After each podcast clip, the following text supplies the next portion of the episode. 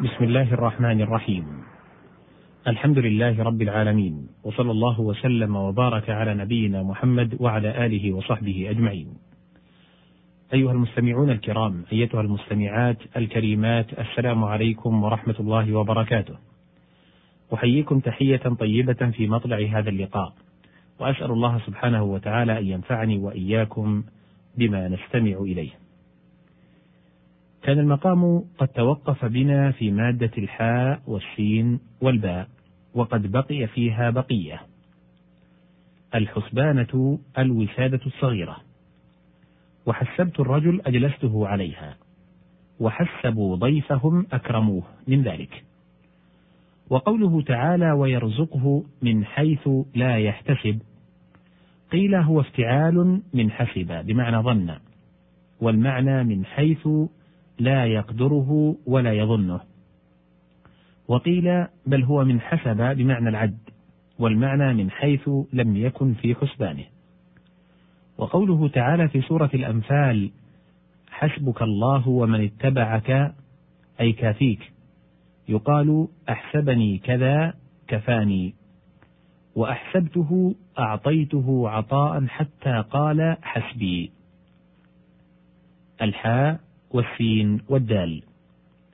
قال تعالى في سورة الفلق ومن شر حاسد إذا حسد قال ابن عرفة الحسد أن يتمنى زوال نعمة أخيه وكونها له دونه والغبط أن يتمنى مثلها له من غير زوالها عنه وقيل الحسد تمني زوال النعمة وربما يكون مع ذلك سعي في إزالتها وقال ابن الأعرابي الحسد مأخوذ من الحسد وهو القراد.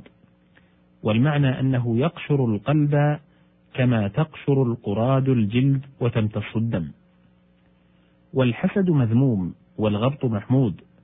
وكذلك جاء في الحديث المنافق يحسد والمؤمن يغبط. وقولهم لا أعدم الله لك حاسدا كناية له بالنعمة. إذ لا يحسد إلا ذو نعمة. الحاء والسين والراء. قوله تعالى في سورة الإسراء محسورا أي منقطعا بك. من قولهم بعير حسير أي معيا قد انقطع عن الانبعاث لعيه وكلاله. وأصل الحسر كشف اللبس عما هو عليه. حسر عن ذراعه وحسر شعره والحاسر من لا درع عليه. والمحشرة المكنسة. وفلان كريم المحسر كناية عن المخبر. وناقة حسير انحسر عنها اللحم والقوة والجمع حسرا قال علقمة بها جيف الحسرى فأما عظامها فبيض وأما جلدها فصليب. وبعير حاشر لانحسار قواه أو لحمه.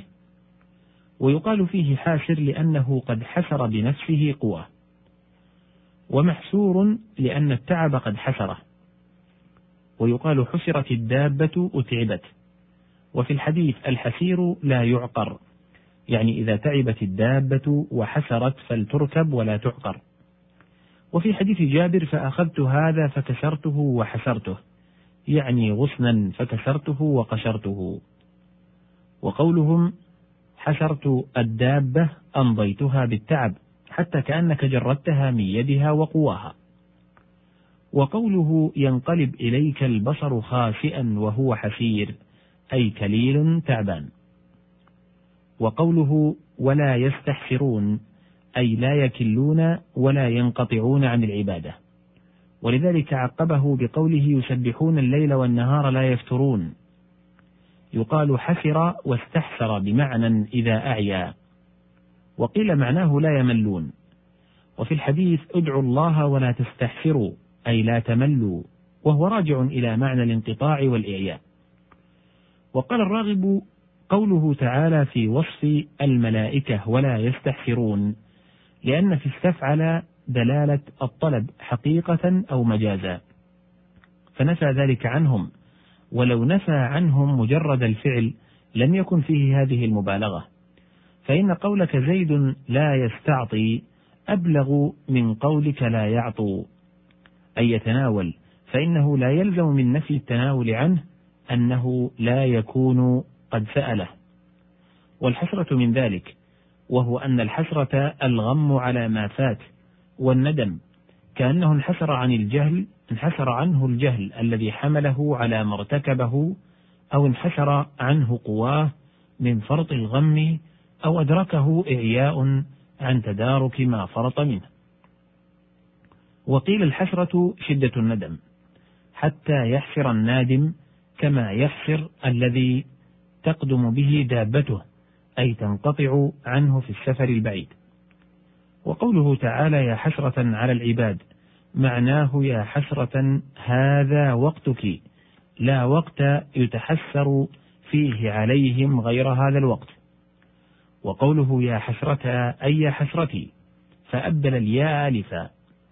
وقال الأزهري قد علم أن الحسرة لا تدعى ودعاؤها تنبيه للمخاطبين. وقال ابن عرفة أي حسرتهم على أنفسهم. الحاء والسين والسين. قوله تعالى في سورة يوسف فتحسسوا. أي تطلبوه بحواسكم. وتحسس في الخير وتجسس في الشر. وفي الحديث لا تحسسوا ولا تجسسوا. قال الحربي معنى الحرفين واحد وهما التطلب بمعرفة. وقيل التجسس البحث عن عورات الناس والتحسس استماع حديثهم. وقوله تعالى في سورة آل عمران إذ تحسونهم. أي تقتلونهم وتستأصلونهم. ومنه البرد محسة محسة للنبت أي مهلك له وذاهب به ومحرق له. وأصله من الحاسة وهي القوة التي تدرك بها الأعراض الحسية. والحواس المشاعر. يقال حسست وحست وحسيت بقلب الثانية ياء. وأحسست وأحست بحذف أحد السينين من فعل وأفعل. قال أبو زبيد الطائي سوى أن العتاق من المطايا حسين به فهن إليه شوس. ويقال حسيت بمعنى فهمت وعلمت لكن لا يقال إلا فيما كان من جهة الحاسة. وأما أحسسته فحقيقته أدركته بحاستي. قوله فلما أحس عيسى منهم الكفر تنبيه أنه قد ظهر منهم الكفر ظهورا بان للحس فضلا عن الفهم. وكذلك فلما أحسوا بأسنا. وقال الهروي فلما أحس أي علم. وأصله في اللغة أبصر. ثم وضع موضع العلم والوجود. ومنه هل تحس منهم من أحد؟ أي هل ترى. وهذا تفسير لللفظ ببعض مدلولاته. لأن البصر من جملة الحواس الخمس. وقوله هل تحس منهم؟ هل تجد بحاستك أحدا منهم؟ وقوله تعالى لا يسمعون حسيسها أي حركة لهبها أعاذنا الله منها. والحس والحسيس الحركة. وفي الحديث كان في مسجد الخيف فسمع حس حية أي حركتها. وهو أن تسمع ما يقرب منك ولا تراه. والحس داء يأخذ عند الولادة وعن عمر أنه مر بامرأة قد ولدت فدعا لها بشربة من سويق وقال اشربي هذا فإنه يقطع الحس.